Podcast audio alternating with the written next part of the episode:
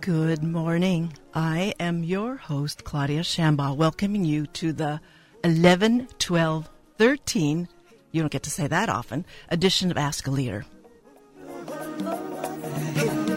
It is a day after Veterans Day wherein I recommend a listen to an old show I did in 2010 uh, with a B 17 World War II veteran. It was a joy to produce that, and I hope you'll check it out on the KUCI archives or on my website, askaleader.net. Today, my first guest will be Katie Barraza, Director of Senior Services at the Gay and Lesbian Services Center at Orange County, whose mission is to support seniors who face homophobia in whatever setting that one can imagine. Then we hear from immigration attorney Jeff Khurgel to cover the legal and political status quo of immigrant law, and we'll be talking about the legal and administrative aspect every bit as much as the political prospects for reform dwindle the, on the congressional line. And hosting with me today possibly might be Sammy Kabara, but I haven't seen Sammy yet. He may show up. Uh, that will be a seamless transition having him in. Welcome, to, we'll, we'll welcome him to the show. So we'll be back in just a brief station break with our show.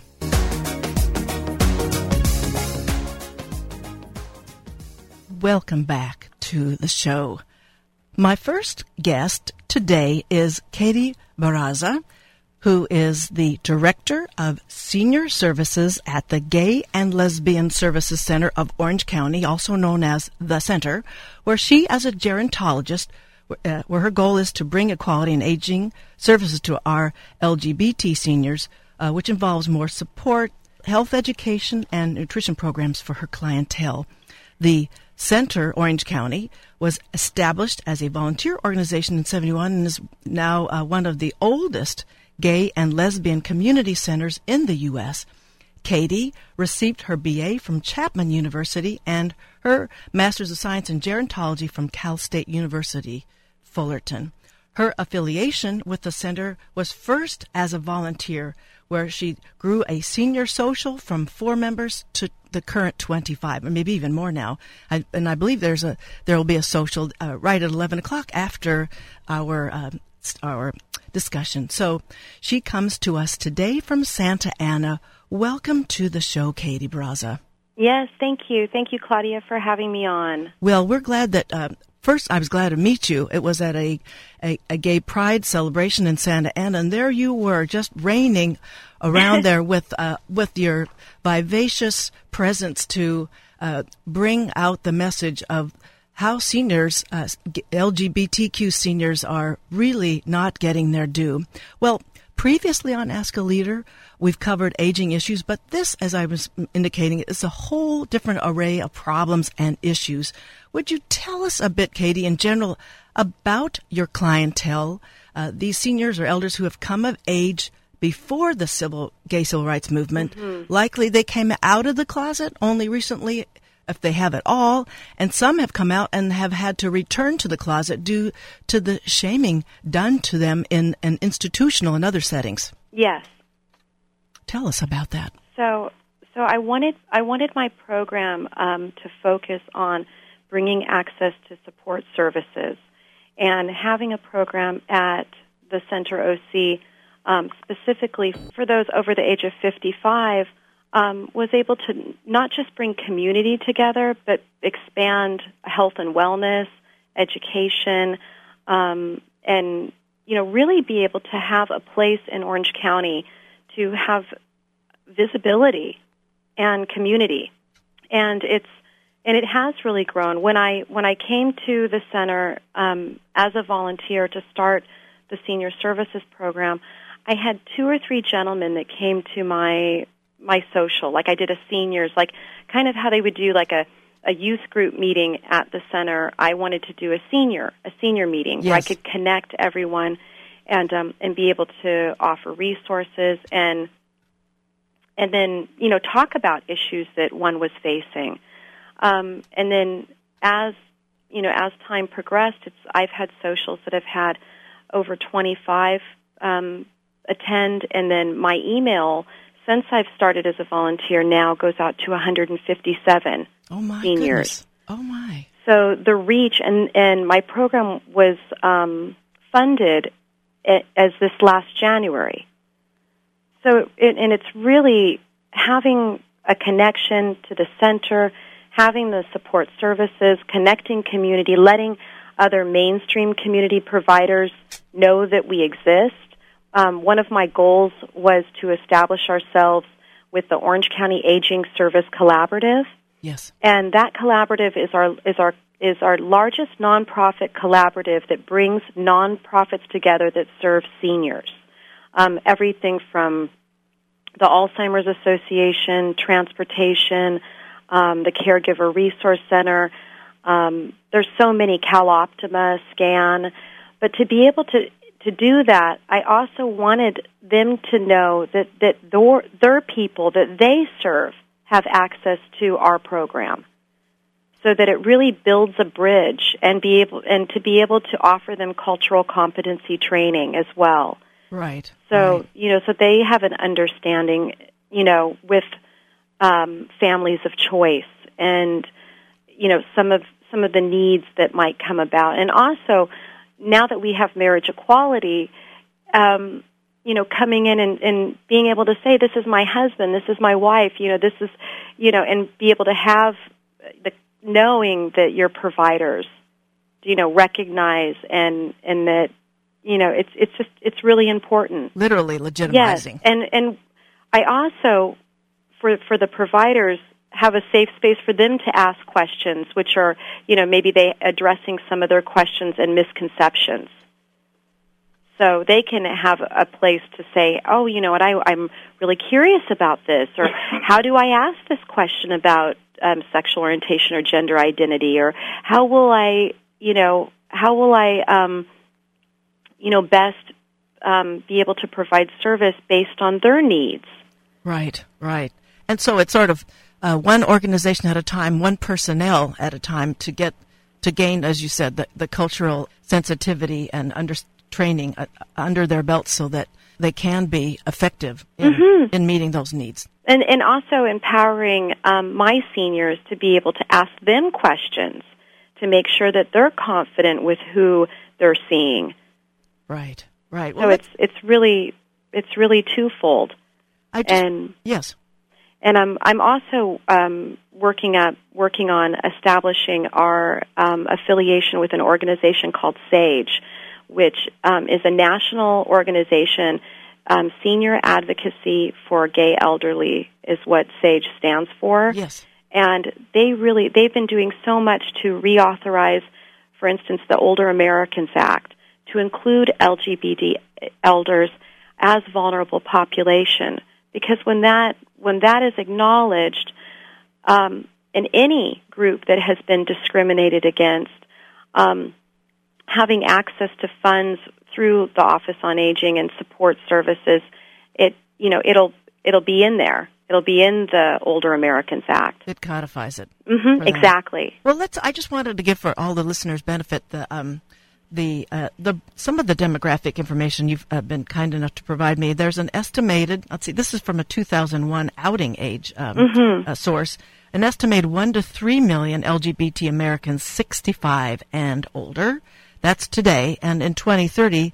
Uh, there was an estimated two to six million LGBT Americans 65 and older, and um, the LGBTs that are self-identified living uh, in uh, let's see, um, it says 99.3 of all counties in the U.S. Is that like a percentage of all the counties? That's what it's representing. So that's that means that that population is everywhere. This population is everywhere. So uh, to to be considered as beneficiaries of the programs to which they literally and virtually are entitled.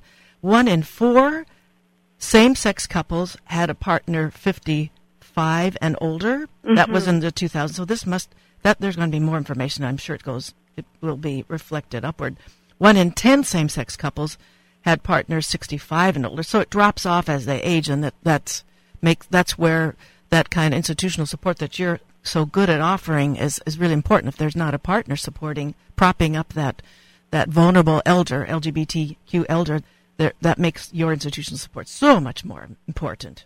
And and really um, connecting people, and that's what I always say when you come to my social. It's in friendship. It's you know it it always um, moves me how many travel from so far. I have I have those that travel from Laguna Beach, um, South County, Laguna Niguel, all the way up from Seal Beach that will come to the center um, to connect with others.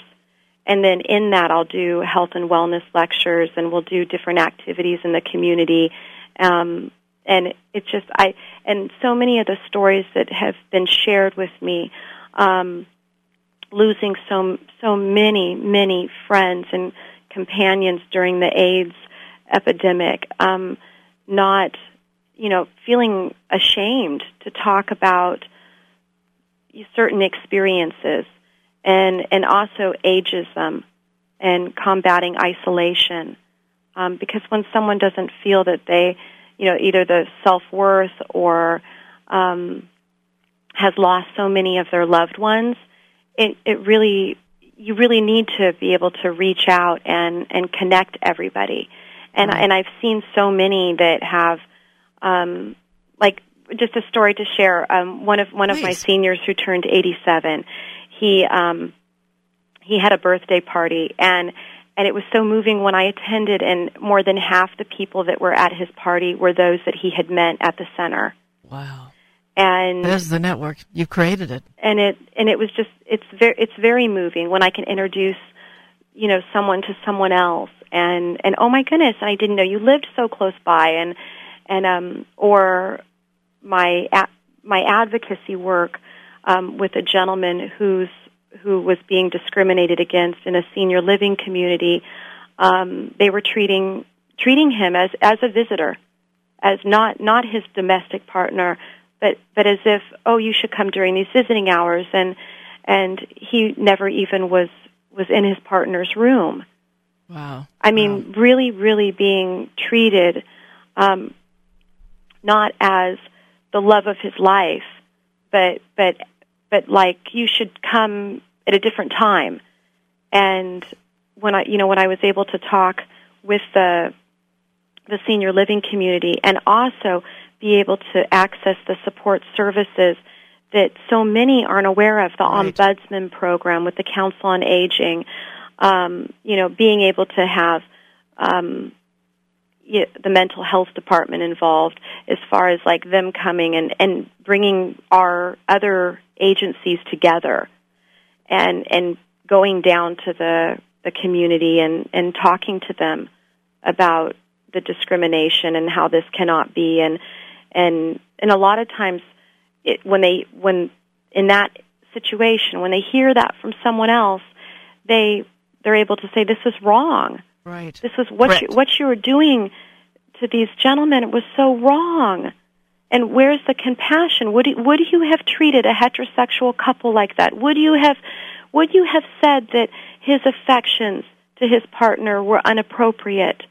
Well, I want to uh, I mean, talk about just, that. Uh, for those of you who just joined us, because I want I want to make sure everybody knows, my guest is Katie Barraza. She's director of senior services at the Gay and Lesbian Services Center of Orange County, and we're talking about how elder LGBTQ are uh, being dismissed, um, as sort of fringe members, and it's a we focused a lot in the media and in everyday conversations about adolescents cases in bullying, but this is a kind of a this is a the seniors are a vulnerable population, and it's it's akin to bullying, isn't it? Isn't that how you have to intervene? Mm-hmm.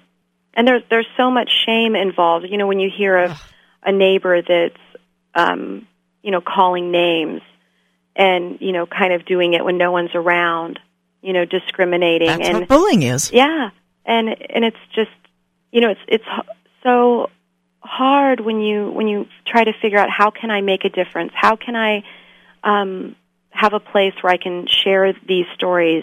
What are some of the ways that I can change what's going on? And you know, and it's and and also too so for so many over the age of 55 that are coming out right. Having having a place to be able to talk about what that experience is and and you know is has family you know been supportive. If they haven't talking to others that have experienced a similar you know experience where they can where they can talk about well this is what it was like for me.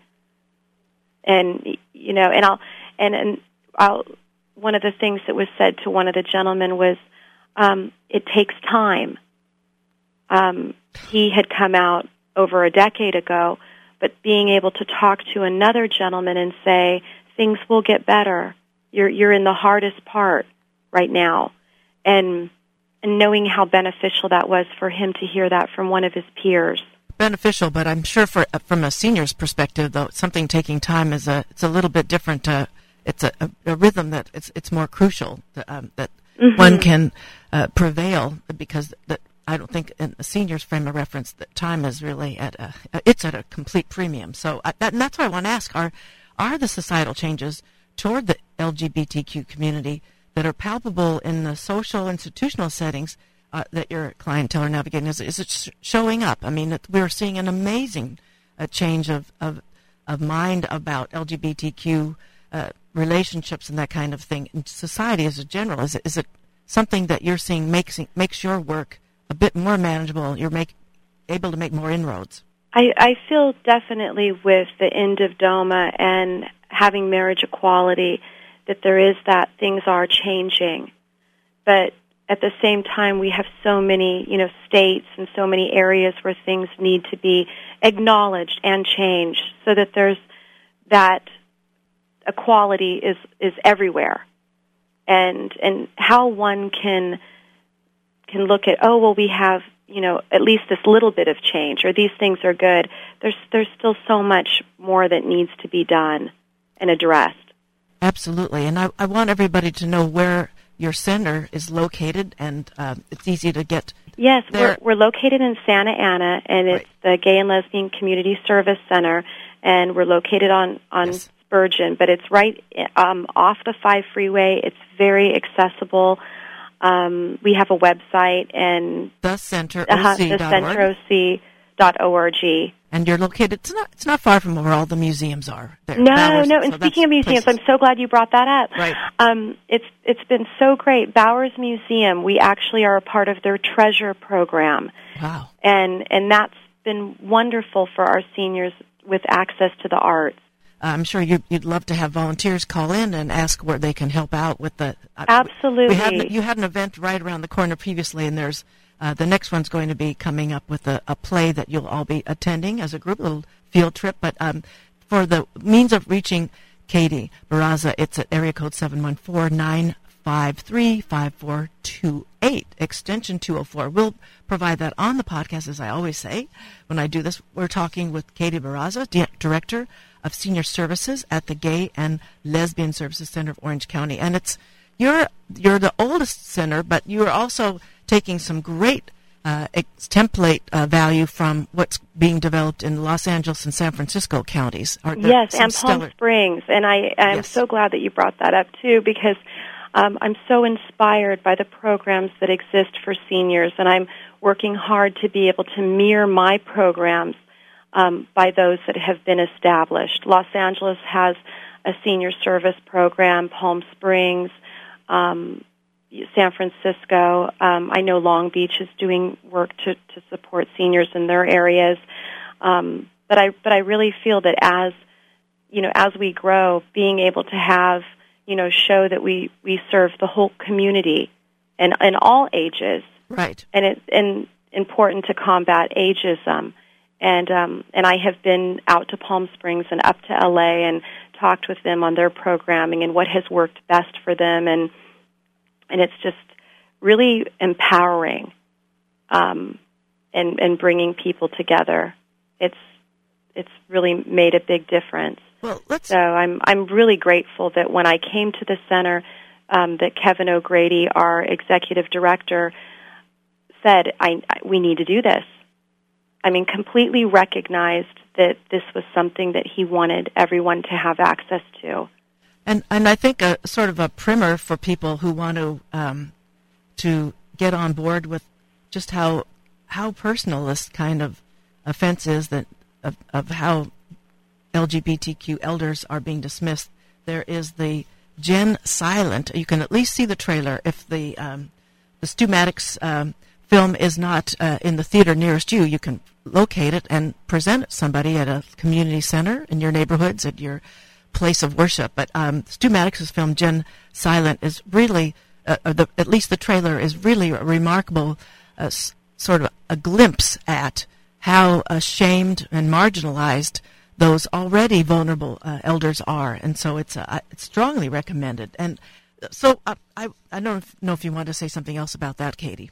Uh, we we showed that film last year in the community, and and it really brought up a lot of questions for people. And that film focused, and I wanted to clarify on a gentleman that, like with his partner um, Yes. with Alzheimer's, and then a transgender woman that was had made such uh, you know choices with so much courage Right. and and the struggles that she, that she was having with cancer and um it's i mean it's very very moving because you see how how how they share their experiences and and what their deep feelings were of you know when things were better at one time.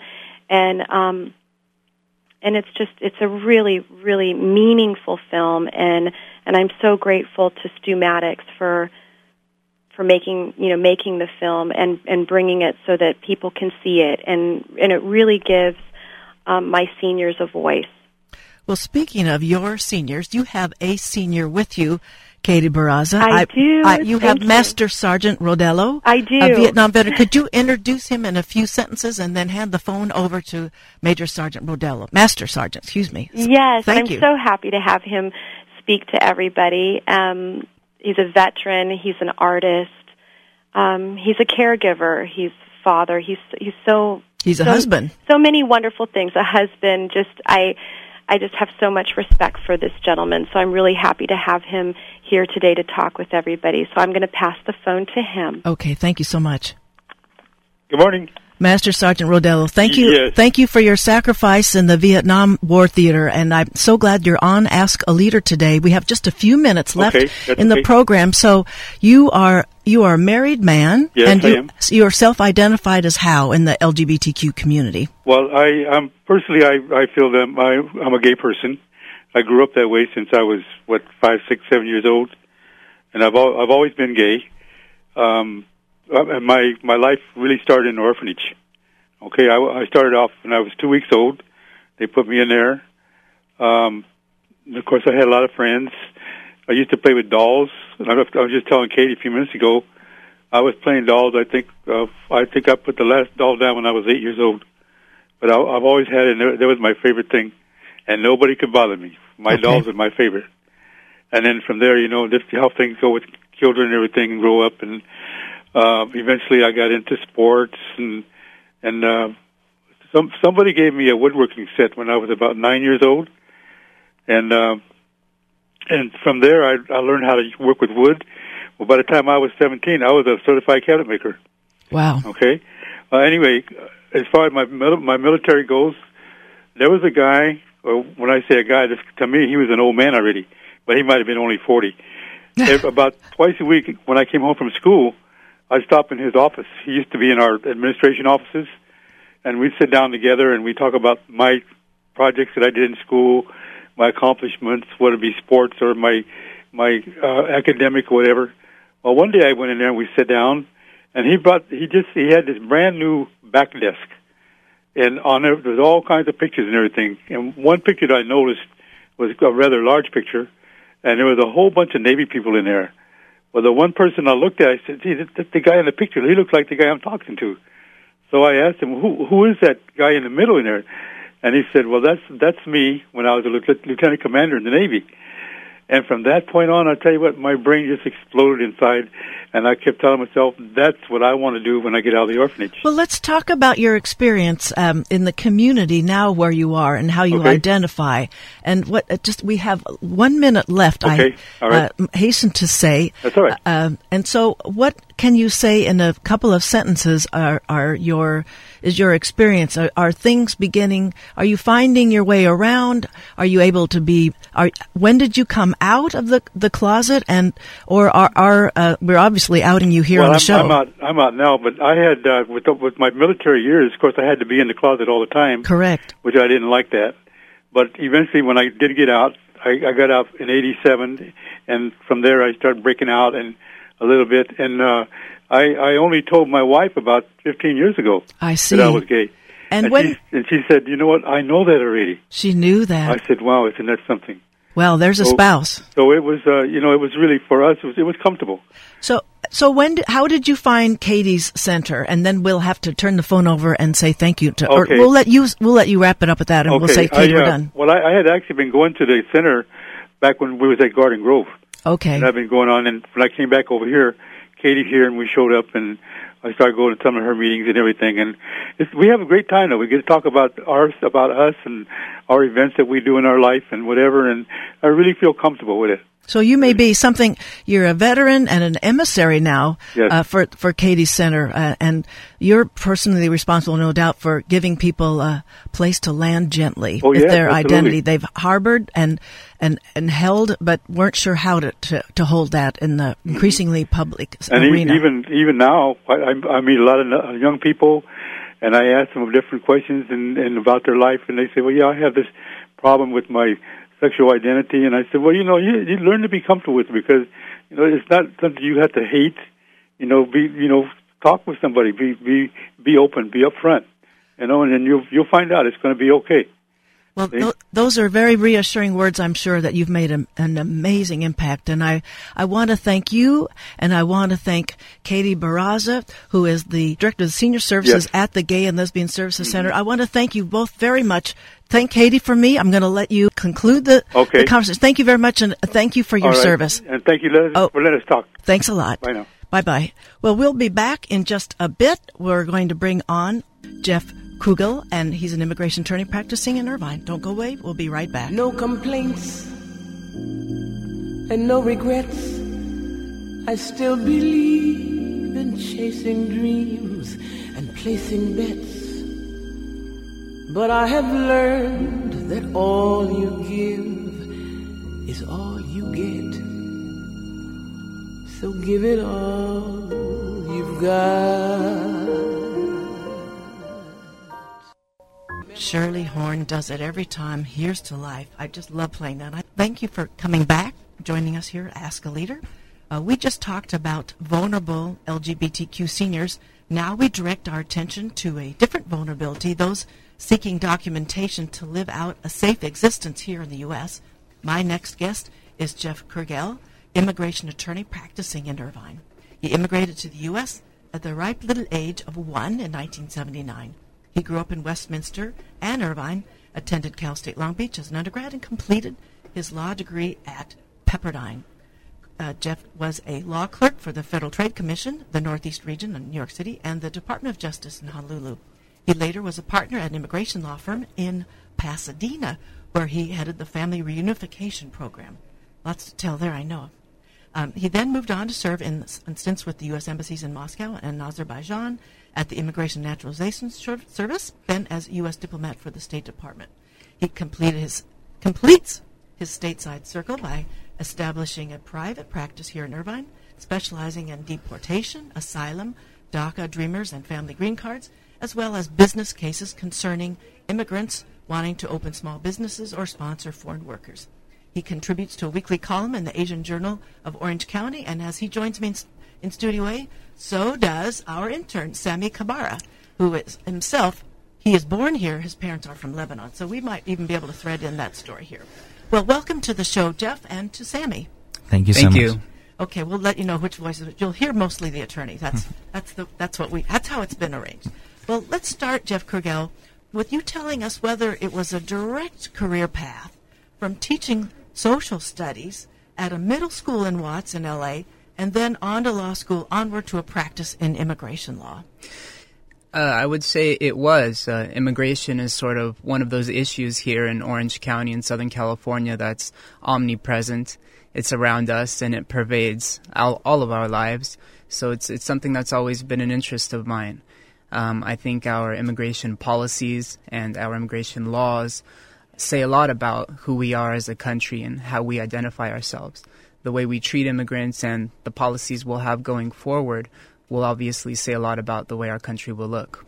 Well, actually, and you how we treat immigrants is also it's a reflection of our sort of ideological divide. And is it true that well, and the, during the Cold War, all the alliance systems were what determined how permeable we were with, with immigrants, and so that was the case then. And so, what's the case now in terms of how permeable we are with people looking for asylum and, and the, the like? Well, with immigration throughout our nation's history, various people have been excluded at various times.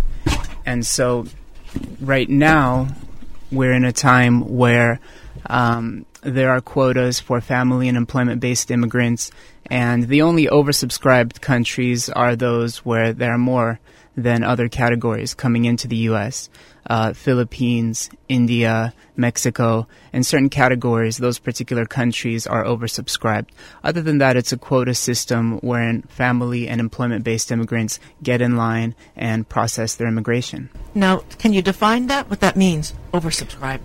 Uh, that means there are more applicants than there are visas available. So as a result, those particular countries in those categories within the employment and family based classifications will take longer than other applicants. So as we're watching that catastrophic typhoon to overtake Philippines, that oversubscribing uh, is going to be even more intensified.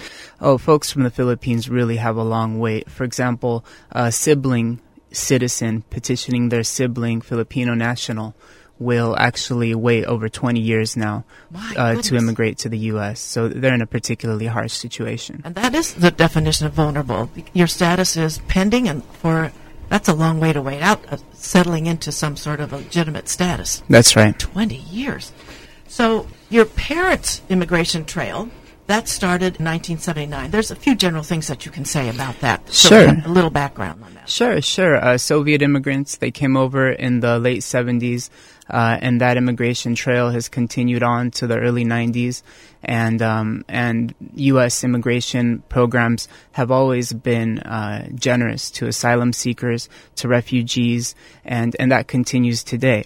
Um, but around the world, obviously, there's a huge need right now, and UNHCR, United Nations High Commissioner for Refugee uh, offices all over the world uh, are being um, inquired to by immigrants everywhere. So the U.S., like many other nations around the world, do take in refugees on a humanitarian basis.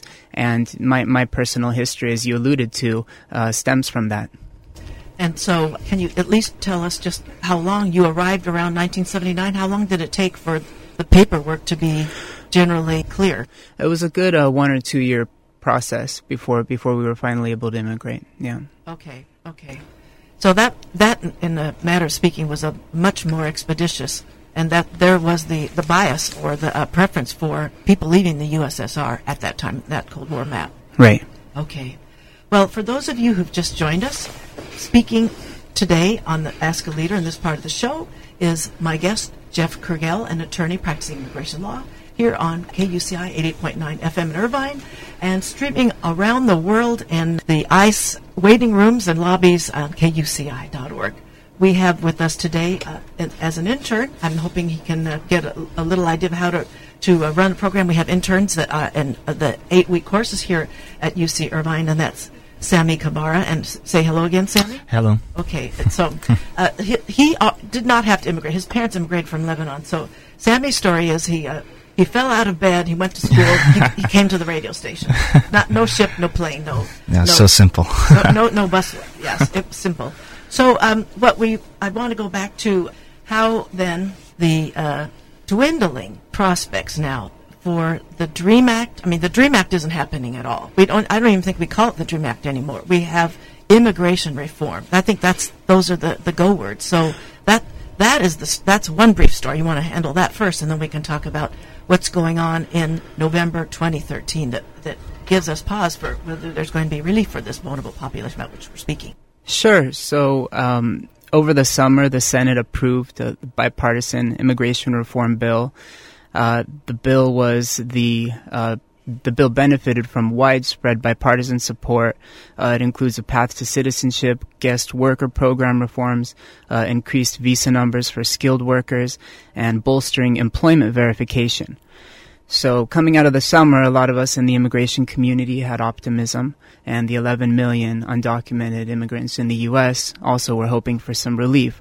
But then summer recess happened, uh, the House went away, then they came back. Then there was Syria. There was healthcare. There was the government shutdown. Well, there's the whole budget sort of uh, chicken game. I mean, it was it was a huge obsession, and with this kind of a cost, it was at the cost of advancing public policy that this shutdown was a, a hugely expensive, excessive project. That's right, and and so now the bill is languishing in the House. Uh, House Republicans have said that they would prefer to undertake a number of smaller bills instead of the larger package that the Senate passed. Uh, one of the most contentious parts of the Senate bill was that it created a one year path to citizenship. And so here we are in November. Uh, we find ourselves on the eve of the congressional calendar for 2013. Um, House Republicans are still smarting from what they perceive as the president not wanting to work with them on the budget. And frankly, uh, a lot of the representatives don't feel there's any political advantage with moving reform forward. As the whole safe district situation has been constructed, that many of those safe districts that are being represented by uh, Republicans, there seems not to be any kind of a an immigrant issue that's that's make, holding them accountable. It's giving them any incentive to move on this. They have little incentive to actually move on this reform. That's right. And, and so what we have is a nation that overwhelmingly is for immigration reform. I think the recent CBS poll said something like 75% of Americans favor immigration reform. But we have a small minority that's essentially holding everyone else hostage from progress. So, from your practice, you're watching now, there are the deferred action or DACA for short, the deferred action eligible uh, clients. So I, I, personally have seen them all at various stages of getting their paperwork done. What is your experience with your clientele with DACA processing? Sure. So, uh, deferred action for childhood arrivals, also known as DACA, is an administrative remedy that the president pushed forward last year. It's not a law. It's, it's not a an law. Executive direction. That's right, and it's sort of basically a band aid on our broken on our broken system. And so DACA allows certain childhood arrivals. These are folks brought here as children. Um, it allows them, if they're going to school, if they're serving in the military, to be able to uh, have relief from removal for two years. They're able to work, under certain circumstances they're able to travel, but it's only a temporary solution. And what a lot of my clients are telling me, a lot of folks I speak to, um, they don't know that they want to apply because they've been living in this country for a number of years. They have a family, they have a work, they have work here, they have a life here, and these people are used to living in the shadows. They're used to living as second class citizens and they don't want interaction with law enforcement. They don't trust law enforcement. So the idea of applying for an immigration benefit and basically handing their life on a platter to immigration authorities. You're putting everything on the document. It's a public document. So th- there you are. You're, that's an outing. That's what they call it, being outed. That's right. And so even though the program has a great ameliorative effect, yes. it, uh, it's a temporary solution and some folks don't want to come forward. So, what are you finding in your clientele? That that's one of your parts of your practice, and I don't know what percentage you could say it is. Uh, we, we, do have a number of DACA cases, and um, especially among among folks here at UCI and in the UCI community, because they're the ones who were brought here when they were young, or they know someone who was, uh, and they come in, and and often. Uh, they've spoken to several immigration attorneys and they want an evaluation. They want to know their chances. And so when, when I explain to them what the program entails, um, sure, a certain number want to apply, but there are some that are a little wary. And so they want you to give them an answer to a super complicated question. So you are you're a, you're playing God and immigration God here. So how do you um, you must have some kind of parameters or some boundaries around which you you can be their counsel. So how do you navigate that very delicate, complicated situation? It is very delicate, and uh, for a number of people, it's very emotional. Uh, these are deeply held secrets that often their friends, their coworkers don't know about. They come in and they seek your assistance. So, uh, as an attorney, you listen and you give them an honest appraisal of the state of the law. You give them an honest appraisal of the benefits and the risks of applying for any immigration benefit. And so, do some of them decide, by, uh, based on what you've told them, maybe they're not going to pursue the DACA?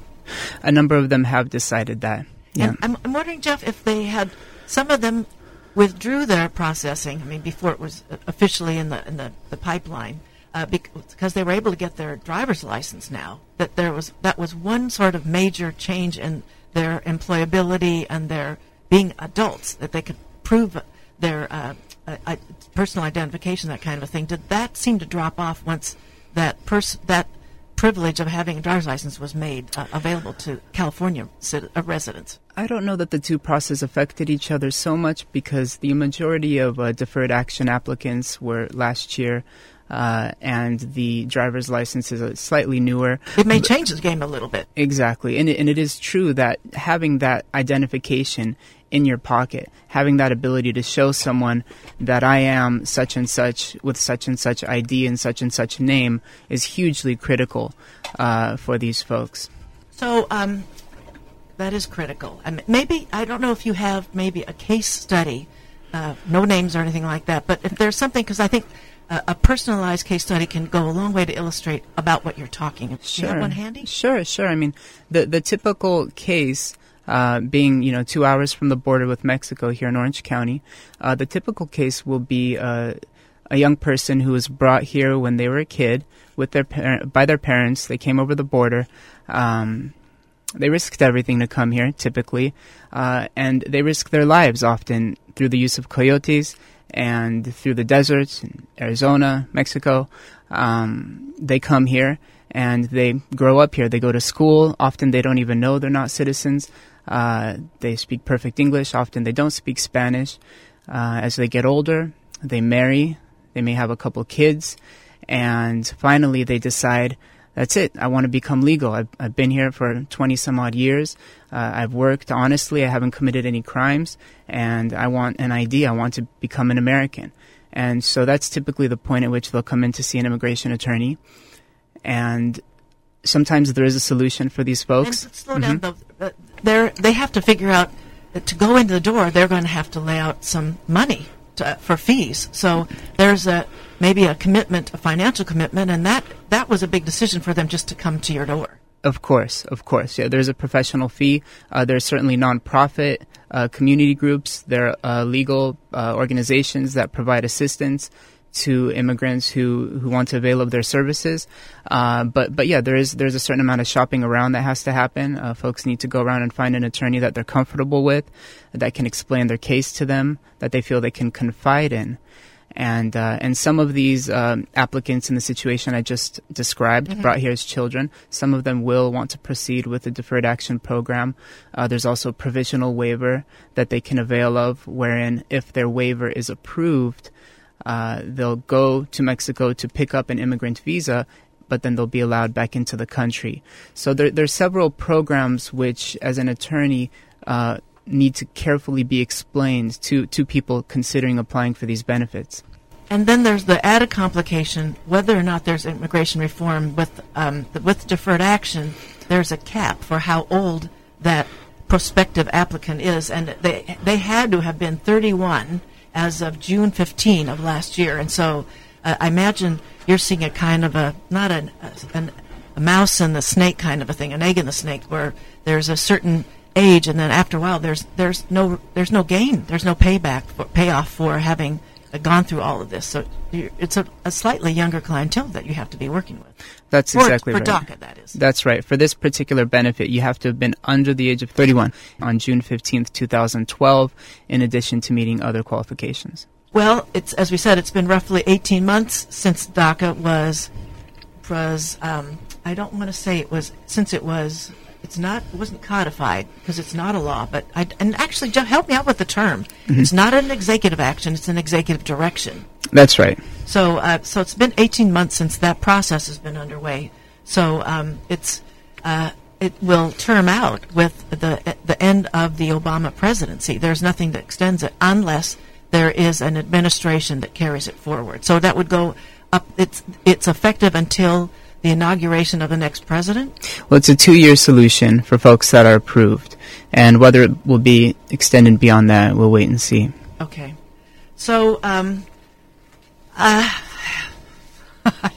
I don't know where to go with that. Um, it's that maybe you could tell us a little bit about your clientele. You gave us the kind of the Latino uh, sort of case study, uh, but I think uh, people would be surprised to know that your clientele uh, hardly looks just uh, Latino uh, when we look at those that are coming over from the UCI campus, those that are Irvine. Maybe you could tell us a little bit about how that breaks down. Sure, sure. So that's one of the great things about living and working here in Orange County. Uh, we we truly are a multicultural society. Um, being close to UCI, there are a lot of uh, UCI uh, call UCI university related folks uh, that come over and ask questions. Uh, something that I see a lot of that um, other immigration attorneys might not see are research professor, uh, are folks associated with studying, doing grad school at the university, and um, a lot of these people are really looking towards immigration reform uh, in another sense, they're looking for startup business visas. They're looking for visas. Uh, they're looking for an H-1B cap increase. The H-1B is sort of the workhorse of the U.S. professional temporary Yes. worker system, Yes. and it's currently capped at sixty-five thousand a year. Uh, there are a lot of folks associated with universities all over the country, and a lot of companies that are looking for an increase in that cap uh, because it would al- allow them to meet their hiring needs, to meet their business needs. So, uh, folks associated with the university community often have questions about that. Last year, the H-1B cap of 65,000 filled up within about a week of becoming open on April 1st. So, in my opinion, uh, it's it's just so crucial that especially the, the talented science, technology, engineering, math graduates uh, studying in the U.S. are able to stay here, are able to open businesses here, contribute to the economy here, rather than coming to the U.S., getting a world class education, and then packing up and shipping back home. And that's so there's so many different goals. Some are intending to return, and others are perhaps maybe their their goals change once they've spent time here. And there's certain cultural aspects that are very attractive, and staying is really becomes the goal. And that's where that's where Jeff Khurgel comes in handy. I want for people to know that you can find out more about Jeff Khurgel's practice at Khurgel.com, and it's spelled K H U R G E L dot com. He's located just across the street from the Studio A uh, at 4199 Campus Drive. And I can even give a number 949 509 6515. And you can find out more. And, uh, and the Asian Journal will, uh, is it month to month? Uh, week- Weekly. or the weekly. So weekly is that how much you contribute the articles so people can find out how you think, how you write. I That's you- right. That's your product only. It's not your crack staff. You are, the, so um, that's to give people an, another resource. Well, um, so there is a new outfit. I couldn't figure that one out. Mm-hmm. Coming soon to the campus at the Student Center. Can you tell us about that? Um, there there are groups at UCI that uh, support immigration reform, that agitate and that protest and that voice their opinion in support of reform.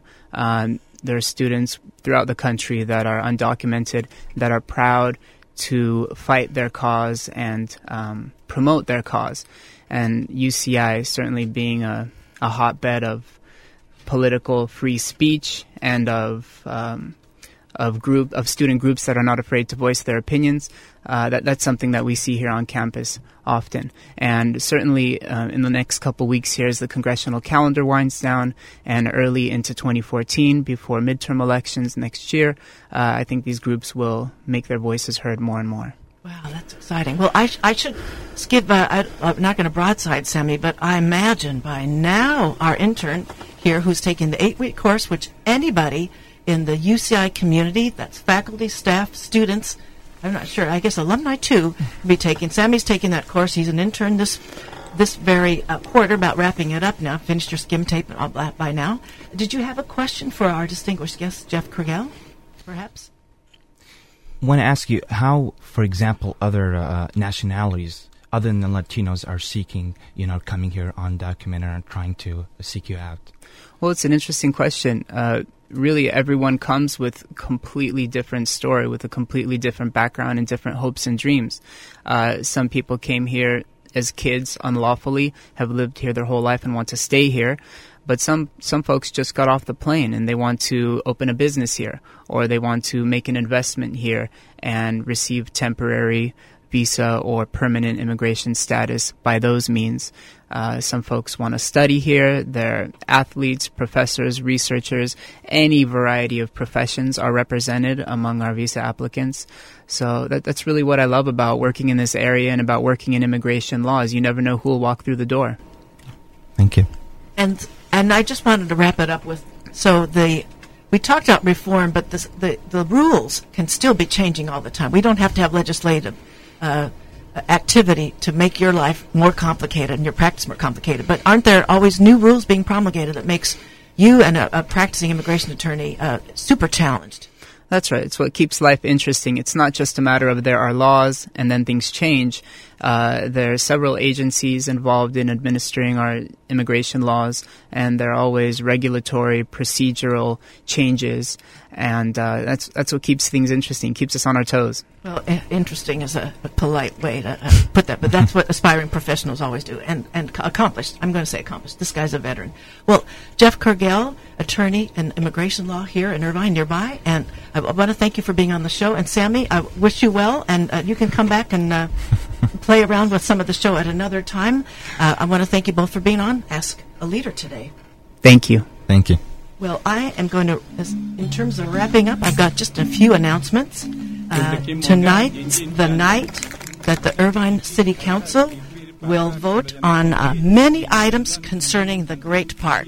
5 p.m. at the City Hall. Um, today is when the action starts. Um, the LA Times coverage was one version of the situation. IrvineMatters.com is another version. I hope you'll take advantage of the resources available to you. It's a consequential matter for the city of Irvine, and guests come from around the world to use that park, so think about that. So I just want to uh, thank everybody who helped with the Fall Fund Drive, who supported the Fall Fund Drive, and especially Marie, who called in on my show last week. Thanks a lot, Marie O. And uh, I know Jeannie wrote the check and sent it in. Next week, I'm going to have a couple of people, uh, at least one from the humanities part. We'll talk about that 1,300 pieces of art stashed in that Munich apartment, and maybe some other lively stuff, maybe a retrospective of some of our processing JFK's assassination. Thank you for joining me on Ask a Leader. Thanks for listening. See you next week.